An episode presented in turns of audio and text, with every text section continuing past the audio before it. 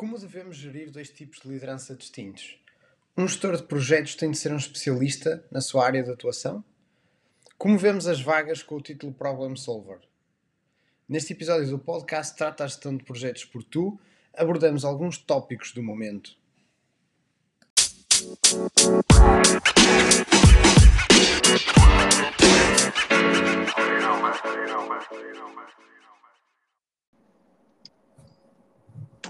Olá a todos, bem-vindos a mais um uh, episódio do, do, do, podcast. Como é que estamos, pessoal? Como é que estamos? Como é que vão as coisas? Muita chuva? Têm apanhado muita chuva? Onde estão? Espantosamente aqui em Helsinki estão para aí 25 graus e nada de chuva. Deve ser para, deve ser para, para inverter os papéis. Uh, mas pronto, está tudo, está, está tudo, ok aqui na Finlândia. Tudo calminho. Tu, levaste o bom tempo. Muita gente na rua e pronto, e está, está muito bom, está agradável levaste um bom tempo. Eu estou neste momento a levar com muita chuva, porque estou, estou a conduzir e estou a levar com muita chuva mesmo aqui para os lados de São João da Madeira, a caminho do, de Gaia, Porto. E então, Miguel, oh, Miguel, e então, Daniel, como é, que está, como é que está a água aí na tua zona? Muita chuva? Olha, por acaso esteve um fim de semana um pouco atípico porque esteve muito calor, mas depois no fim de semana ficou muito mais calmo, chuviscou um pouquito e agora voltamos a um céu azul, mas ainda com uma temperatura muito tímida e nada de muito calor. Pá, excelente aqui. Oh, basicamente estou, estou então com o pior tempo de vocês os três. Epá, uma vez que o Miguel está aqui com o, o melhor tempo de todos, eu uh, sugiro uh, começarmos por ele. Miguel, o que, é que, o que é que nos trazes hoje? De que é que, de que, é que queres falar hoje? Ora bem, eu, eu hoje quero falar e ouvir a vossa opinião também sobre como conseguir o equilíbrio entre ser uma, uma chefia ou ter uma liderança dominante, mais dominante, e uh, ser mais participativo. Como é que é para vocês o, o equilíbrio entre uma liderança mais diretiva, menos interventiva, mesmo sendo liderança, e uma liderança participativa?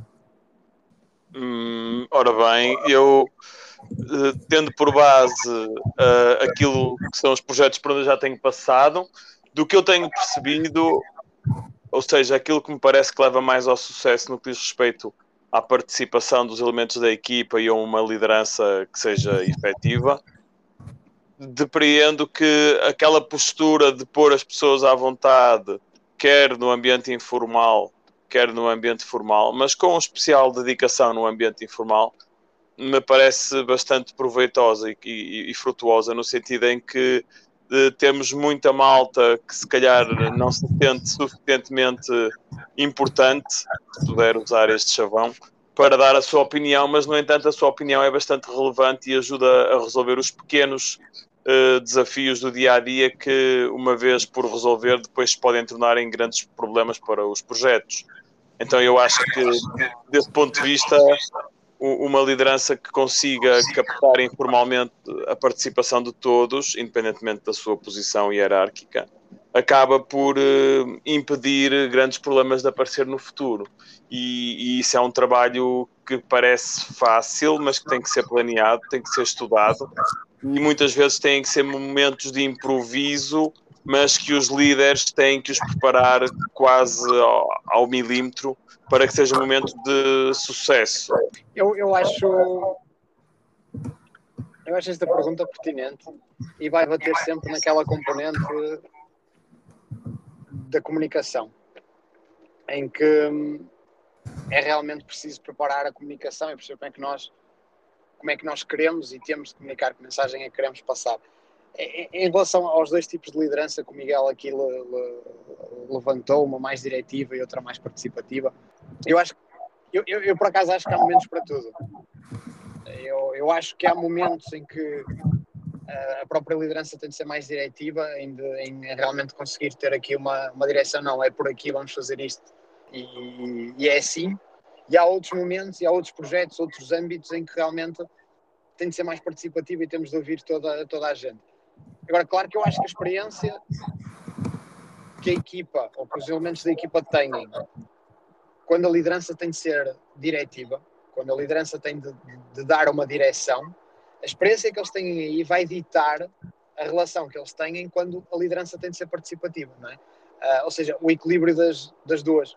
Porque se eu, se eu estiver constantemente a, a dizerem-me a mim o que é que é para fazer e tens de fazer isto, tens de fazer aquilo e tens de fazer assim, assim, assim, quando for realmente, quando me pedirem a minha opinião, é, das duas uma, ou eu não, não, se calhar não a vou dar, porque não me sinto seguro, então se estão-me sempre a dizer para fazer desta maneira e agora estão-me a pedir a minha opinião, ou seja, tem de haver aqui um, um, um meio termo que não é, que não é fácil. Eu, eu, um, eu consigo compreender que não, que não é fácil haver este, este meio termo, mas a nível de uma liderança participativa, eu acho que vai muito encontrar aquilo que o Daniel disse, que é uh, deixar as pessoas à vontade, mesmo num contexto formal ou informal, as pessoas sentirem-se à vontade para partilhar as opiniões, porque todas as opiniões são válidas.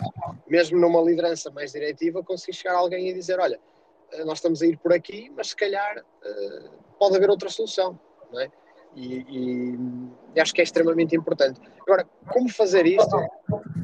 Realmente tenho, tenho, tenho dúvidas, não é? Tenho, mesmo a nível operacional, também por causa de experiência de, de, de carreira, mas tenho, tenho, tenho muitas dúvidas. Miguel, o que é que tu, o que é que tu achas em relação a este tema que levantaste? Bom, eu fiz a pergunta porque não sei bem, não tenho a certeza. Pois. então estamos todos de acordo. Pois, ou seja, com a experiência vai-se aprendendo e, e vai-se corrigindo erros, não é? Mas também, à medida que nós vamos passando por vários locais, vamos trabalhando com pessoas diferentes que também temos que conhecer, certo? Correto, correto. E pronto, inicialmente eu era, quando, quando liderava pessoas, mesmo muito jovem na carreira, ou chefiava um laboratório, ou um grupo laboratório era tendencialmente era muito participativo e tinha muita abertura e etc. Pronto, e depois a certa altura isso jogava contra mim. Pois, pois. E depois se eu precisava, digamos, de pôr pulso de ferro, se calhar depois entrava no outro extremo. Mas não é, não é muito fácil. Eu gosto, gosto de ter dar um clima de abertura para as pessoas uh, falarem comigo e partilharem as suas inquietações, não é? E, e, juntos aprendemos, não é? Eu com a minha experiência ensinar os mais novos, mas ao mesmo tempo tem que haver aí, lá está, a tal, a tal, tal dose certa, tem que ser sempre um pouquinho. Eu não gosto de usar esta expressão, mas é um pouco como os ingleses dizem da carrot and the stick, não é? Ter a cenoura ou ter o chicote. A tradução não literal mas é uma, é uma situação com a qual eu me debato uh, regularmente. Eu acho que podemos remeter isso, não sei, Daniel, o que é que, o que, é que diz? Eu acho que podemos remeter essa questão da liderança, de andar mais de um lado ou do outro, com, uma, um, com a experiência que vamos ganhando ao longo da, da, da profissão e ao longo dos anos, na componente da comunicação, não é? Uma, uma comunicação mais assertiva, uh, e falamos disso até no episódio anterior, não é? uma comunicação mais assertiva também acaba por trazer uma liderança também ela equilibrada. Não achas, Daniel? Sim, mas a questão da comunicação, note-se que acaba por ser uma, um meio para chegar ao, ao objetivo. E por muito bons comunicadores que sejamos e por muita formação em comunicação que os líderes eh, tenham e os, e os da base da pirâmide também tenham, temos sempre que manter o foco naquilo que são os objetivos do projeto e, e, e, desse for, e dessa forma equilibrar, fazer o balance entre aquilo que é a cenoura e aquilo que é a assertividade para não usar o termo que está um pouco fora de moda chicote, mas sim mais, talvez mais assertividade, no sentido em que sim, estamos à vontade, devemos todos sentir-nos bem para darmos as nossas opiniões, mas atenção que existem objetivos eh, que são sérios e, e os objetivos que são sérios são aqueles que são os do projeto. E aí é que a liderança se torna mais desafiante e muitas vezes líderes excepcionais em determinados contextos se calhar mudando três ou quatro pessoas na equipa, deixam de conseguir ser os fantásticos líderes que foram noutros projetos. Não é uma ciência exata que um bom treinador de futebol numa seleção que ganhou um campeonato consiga ser também campeão no, no, próximo campeonato, exatamente com o mesmo selecionador e mudando um ou outro jogador. Ou seja, é preciso ter uma análise muito delicada do contexto e isto vai levar os líderes e os gestores de projeto a dedicarem-se cada vez mais a, a saberem se adaptar àquilo que são as alterações que não estavam planeadas, uh, ao invés de ter que andarem sempre a trocar pessoas à procura da equipa perfeita, que se calhar só vai existir já depois do projeto ter sido concluído, não é? Exatamente. Acho, acho, acho que este tema serve aqui para, para reflexão e para quem, para quem nos ouvir também, eu acho que seria interessante perceber o que é que, que, é que as pessoas, uh, o que é que os nossos ouvintes acham destes, destes temas que nós estamos aqui a falar? E como é, quais são as experiências, as experiências que eles têm, ideias sobre esta questão de, de liderança mais assertiva ou mais diretiva versus uma liderança mais participativa, quando, como, onde, com, com, com que exemplos, estejam à vontade para o fazer através da, dos meios de comunicação e, e, nós teremos todo o gosto em voltar a este tema também mais à frente, com mais uh, conteúdo, com mais corpo e com mais partilha de experiências também dos, dos nossos ouvintes eu iria colocar aqui um tema ligado também à componente de, do gestor, do gestor de projetos em si, e foi um tema, lá está, sugerido por um ouvinte nosso. Um gestor de projeto tem de ser ou bom tecnicamente na área de atuação dele, ou tem de compreender bem a área de atuação onde atua, ou basta aqui só a componente de gestão. Ou seja, gestor de projeto técnico ou gestor de projeto só estudo projeto e safa-se em todas as, as, as, situações. Isto foi um, um, um, tema colocado por um ouvinte nosso. O que, é, que, que é que tu achas, Miguel? Nós temos de saber sobre a área onde atuamos para podermos potenciar os nossos resultados e os dos nossos projetos?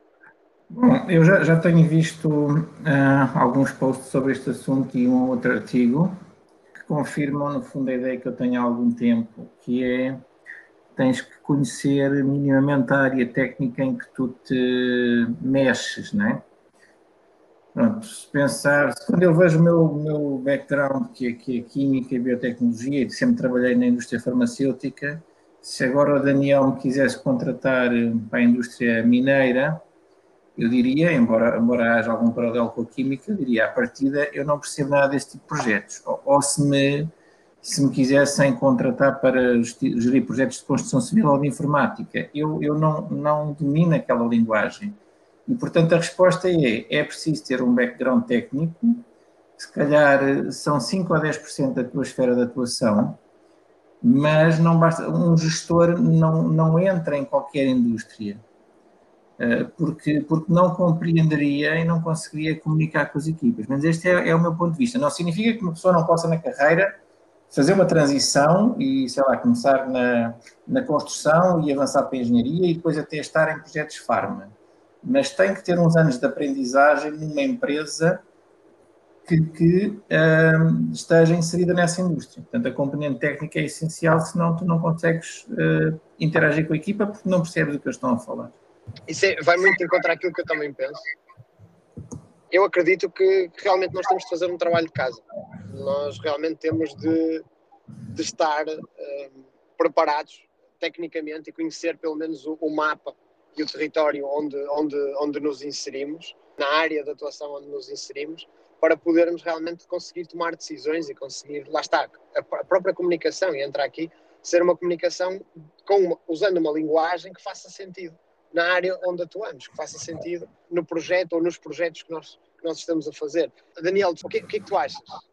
Olha, eu sinceramente não me parece que o conhecimento do âmbito do projeto tenha que ser algo como uma forte componente do gestor do mesmo, porém, sim, deve haver o mínimo de conhecimento daquilo que vai ser gerido.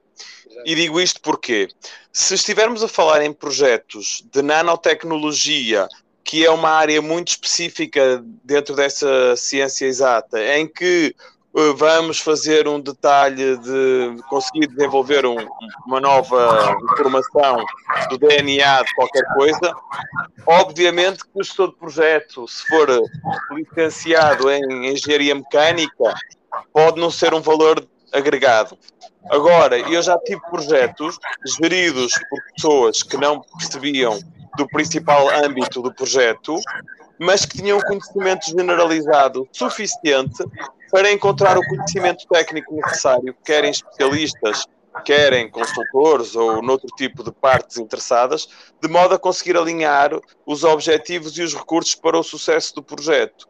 Portanto, eu não consigo ver uma resposta binária 0-1 neste tipo de questão e depende muito do tipo de projeto que estamos a falar. Tenho esta discussão recorrentemente com colegas da área do IT, em que, hum, e agora também aproveitando a, vossa experiência, coloca em discussão a questão dos projetos de desenvolvimento de software, em que o gestor do projeto não tem que saber fazer programação, mas se calhar tem o conhecimento mínimo que o programador já nem sequer se lembra do feeling do utilizador que vai ficar como principal uh, parte interessada na utilização da plataforma de software que está a ser desenvolvida.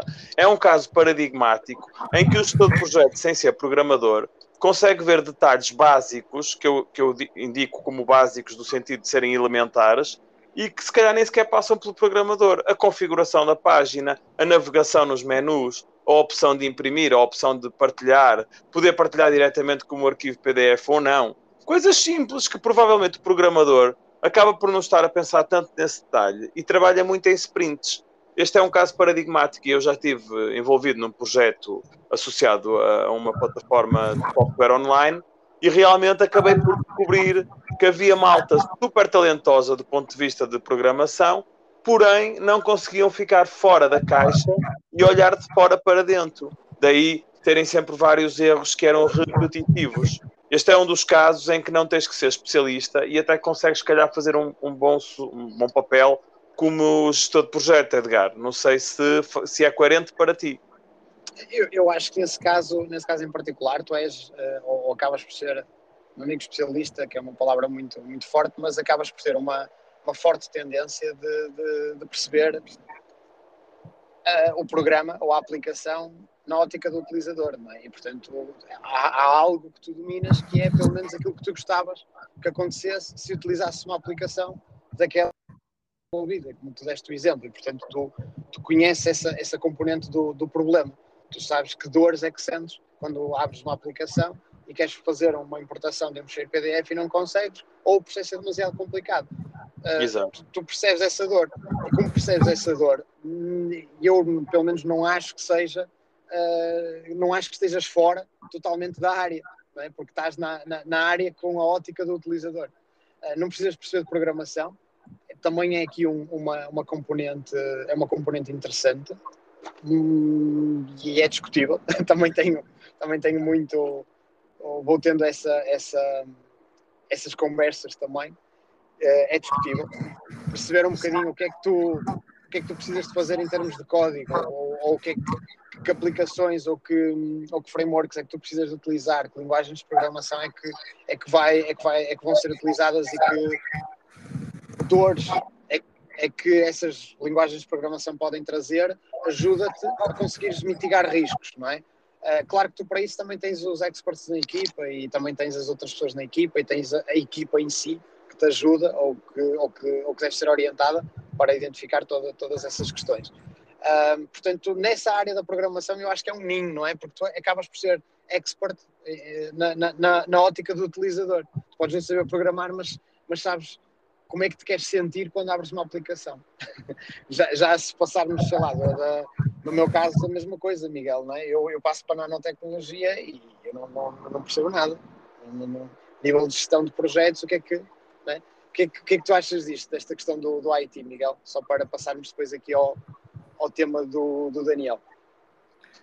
Pois, é, pá, um, se a pessoa tiver alguns skills da, da IT ou, ou, alguma noção de programação, pessoas que não são de, de informática, que têm noções de programação, eu, não tenho, pelo menos há uma base em que consegues entender a linguagem geral. Eu também, até vir para a minha para a situação de atualmente, não, não percebi nanotecnologia, embora seja nanotecnologia em farma.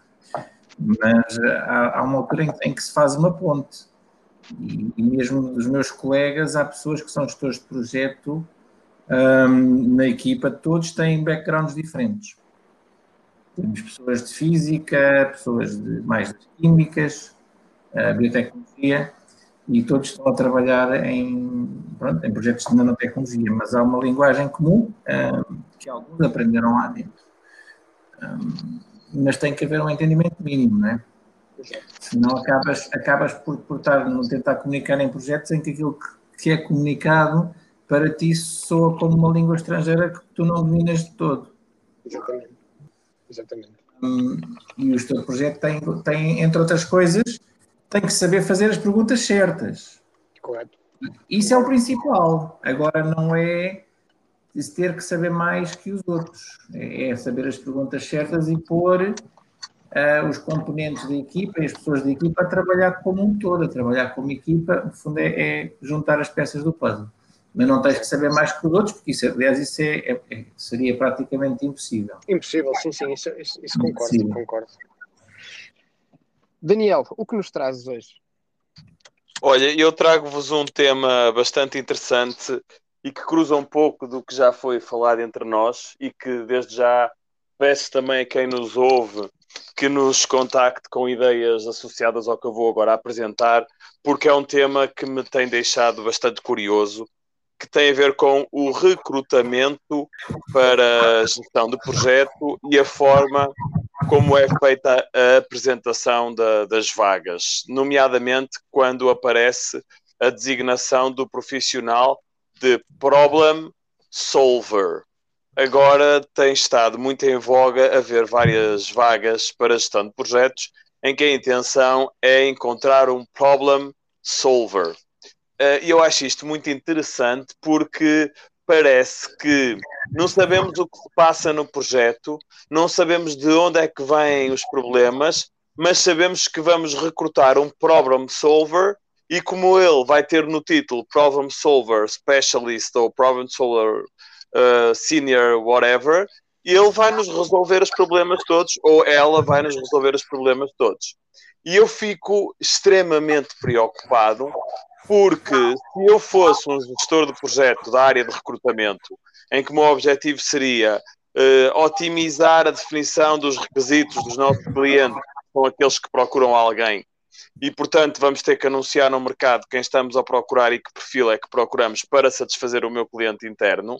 Eu teria que ter muita cautela quando eu colocasse problem solver, porque depois vou ver a descrição do, do job description que se pretende e normalmente é sempre os 5 anos de experiência, Uh, com as especializações todas e mais algumas de um professor doutor de uma faculdade qualquer, dessas de renome internacional, e eu fico extremamente preocupado quando não há um alinhamento entre uh, as equipas de recrutamento que são essenciais para o sucesso de encontrar a pessoa certa para a vaga certa e aquilo que vai ser a gestão do projeto.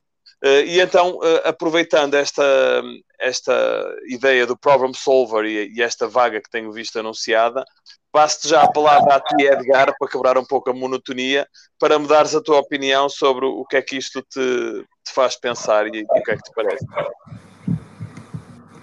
Ora, ter no título Problem Solver, um, ou, ou isto, isto, é quase como uma empresa quando, quando tem como escrito na parede como valores da empresa honestidade para se lembrar de, de, serem honestos, eu acho que alguma coisa não está, não está muito bem. E portanto, ter no título Problem Solver quando nós, uh, nós sabemos que sim, claro que há problemas que vão surgir e claro que nós vamos eh, resolver desafios e vamos encontrar desafios, mas um, eu acho que caímos aqui um pouco naquilo que tu estavas a, a desvendar, que é a componente de parece que vai, que vai acontecer magia. Exato. Ou seja, é, é, é, literalmente a mesma coisa. Não, não te esqueças que tu estás aqui é para resolver problemas, não é? é que, não, não é para gerir projetos, é para resolver problemas. E, e é óbvio que o gestor de projetos vai resolver problemas, não é? É, é, é aquela, aquela dualidade que nós, nós sabemos, está, está intrínseco. Nós vamos ter desafios diários para conseguir levar o nosso, nosso, os objetivos dos nossos projetos à avante, obviamente que nós temos de, de, de, de resolver uh, questões e desafios e, e, problemas, mas colocar no, no, no, na descrição, eu, por acaso ainda não vi, não vi, na, não, vi não vi esse tipo de descrições, mas, mas colocar na descrição, pá, procuramos um problem solver, eu acho que isso diz mais da empresa do que propriamente do candidato. Bom, esta, esta é daquelas uh, interessantes e difíceis. O que eu acho é que, entre outras competências, não é? Entre outras competências, o gestor de projeto tem que ser um bom comunicador. Isso inclui também ser, ter a mentalidade de resolver problemas, porque o projeto, qualquer projeto enfrenta muitos problemas. Sem dúvida. Agora, isso seria alguma das competências, essa é uma das competências, que são, que são várias, são muitas. Já que se passa 80% do projeto e também a resolver problemas, uma boa parte de qualquer projeto, se o gestor de projeto tiver boas competências de comunicação e, e for empático, praticar a famosa escuta ativa, não é? Perceber os outros melhor do que procurar ser compreendido, um, o, pro, o problem solving está aí no meio. E depois também, obviamente, que há técnicas específicas para resolver problemas. Mas, ó Miguel, a, a, minha, a minha provocação vai mais no sentido de, e, e queria saber mesmo a tua opinião, como é que nós devemos garantir que transmitimos a quem faz o recrutamento a ideia e o perfil adequado daquilo que nós precisamos para o sucesso do nosso projeto. Problemas fazem parte, não é? Mas era, eu queria mais ter a tua opinião neste, neste refinado de será que o, que o recrutador percebeu o que eu quero e usou a terminologia correta ou se calhar mudou as palavras e acabou por dar uma imagem diferente daquilo que eu queria que fosse passado para os potenciais candidatos? Bom, eu acho que para começar, se, passar, se passares aos recrutadores que trabalham contigo os requisitos de uma forma bastante simples, mas muito clara, do, da, da, pessoa que procuras, não há razão para a empresa de recrutamento deturpar isso. Mas, se necessário, tem que fazer uma conversa, né? digamos, uma espécie de briefing. Mas, de acordo com a tua experiência da empresa e com o conhecimento da empresa e do meio em que tu, em que tu trabalhas, da visão, missão da empresa, cultura da empresa, tens que identificar as coisas, eh, os aspectos-chave e passá-los ao recrutador, mas, mas basicamente é rever os requisitos da oportunidade, aquilo que procuram, para, para validares que, que, que aquilo não, não sai um tiro ao lado, não é? Certo. E por outro lado, que é uma, uma função que muito provavelmente está mais aberta e aqui é o lado positivo. E eu gostei muito do ponto de vista do Edgar, que é o ponto de vista do primeiro choque quando vês uma, uma vaga com esta descrição. Mas se pensarmos do outro lado, repara que a empresa procura alguém que esteja apto a analisar cenários atípicos e a encontrar soluções. E não propriamente a uma função específica de só fazer aquilo dia a dia, todos os dias da sua vida, correto? Eu, eu acho que vai muito de vender a vaga, não é? Também. E, e há muitas formas de dizer a mesma coisa. E, e se calhar aqui, ligando aqui à, parte dos recursos humanos, como tu falaste, o recrutador ou recrutador, eh, de tentarem colocar, colocar a vaga mais, mais vendável, uh, ou se é, se é que posso utilizar este termo sem ser negativo. E, mais apelativo. Exatamente, mais, colocarem a vaga mais apelativa. Ah, não é um estudo de projeto, é um problem solver. Okay. Por acaso nem era para gestão de projeto, era, era uma função abaixo de gestão de projeto, mas que se por acaso houver alguém que tenha pouca experiência, pode se sentir inibido de enviar o seu CV porque acha que não tem experiência suficiente a resolver problemas e não consegue defender isso numa entrevista. Exato, Daqui esta, esta, esta minha relutância. Pois, então aí há uma dissonância, não é? Daquilo que é, que é suposto ser vendável, ou seja, se é, uma posição abaixo de gestora de, de, de, de, projetos que pressupõe um pouco menos de experiência do que gestor de projetos, mas ao mesmo tempo intimida quem tem pouca experiência a candidatar-se. Uh, não é? Aparentemente há aqui uma dissonância. Exatamente. é, é, interessante, por acaso ainda não me deparei com, com, com, com, esse, com esse título, mas, mas vou estar mais. Eu acho que vou fazer uma pesquisa no LinkedIn para, para ver. Vale a pena para ver, para ver isso. Pá, camaradas, isto, isto hoje foi, foi assim, cheira-me curto, mas intenso. Passa a correr. É, eu, eu, se me deixarem só dar uma nota sobre isso. Claro, claro que sim, claro que sim. Tem que se ter cuidado uh, num posto de emprego de não colocar, lá está, como você, na sequência do que vocês disseram, até foi o Edgar, uma sequência de requisitos que nunca mais acaba, e depois aquele candidato não existe não é? Exatamente. E essa sequência de requisitos tem que ser curta, mas muito focada, muito dirigida, para que também as pessoas, por um lado, para que, evitem que concorram pessoas que não têm as competências de todo, e por outro lado, também não ser uma lista que nunca mais acaba e que, e que vai assustar algumas pessoas. Para mim, é Miguel, sabes onde é que vais parar? Diz, onde é que vou vais, parar? Vais parar àquilo que nós já falamos várias vezes, que são as human, human skills, né? as antigas soft que agora passam a human skills. Nós procuramos pessoas, não procuramos uh, mágicos que façam magia, não é?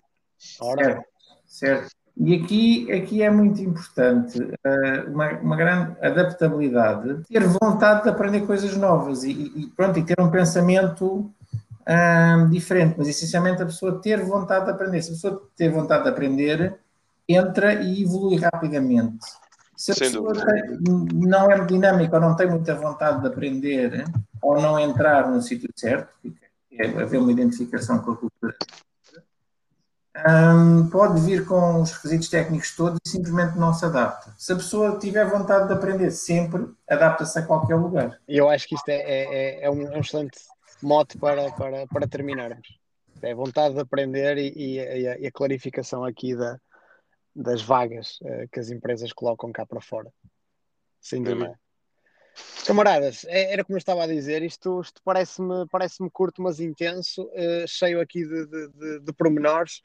Há também aqui uma chamada de atenção e volto a reforçar para quem nos ouve de, de partilhar connosco um, situações, temas, ideias, sugestões, tudo e mais alguma coisa através do, do, dos nossos canais YouTube, tem o e-mail também uh, na Spotify e também, também no YouTube. Portanto, entrem em contacto, entrem em contacto connosco. Da minha parte, obrigado, obrigado Daniel, obrigado Miguel e obrigado a todos aqueles que nos, que nos estão a ouvir e que nos têm ouvido nestes, nestes poucos episódios que, que, que fizemos. Um, da minha parte está a ser, está, tenho aprendido imenso, tenho aprendido imenso mesmo. Igualmente, tem sido muito bom esta, partilhar isto convosco e de uma forma informal, com todo o prazer. É sempre bom estar aqui entre amigos a discutir. Só tenho duas palavras: estamos juntos. É assim mesmo, estamos juntos. É isso, meus amigos. Malta, um, um grande abraço. Obrigado.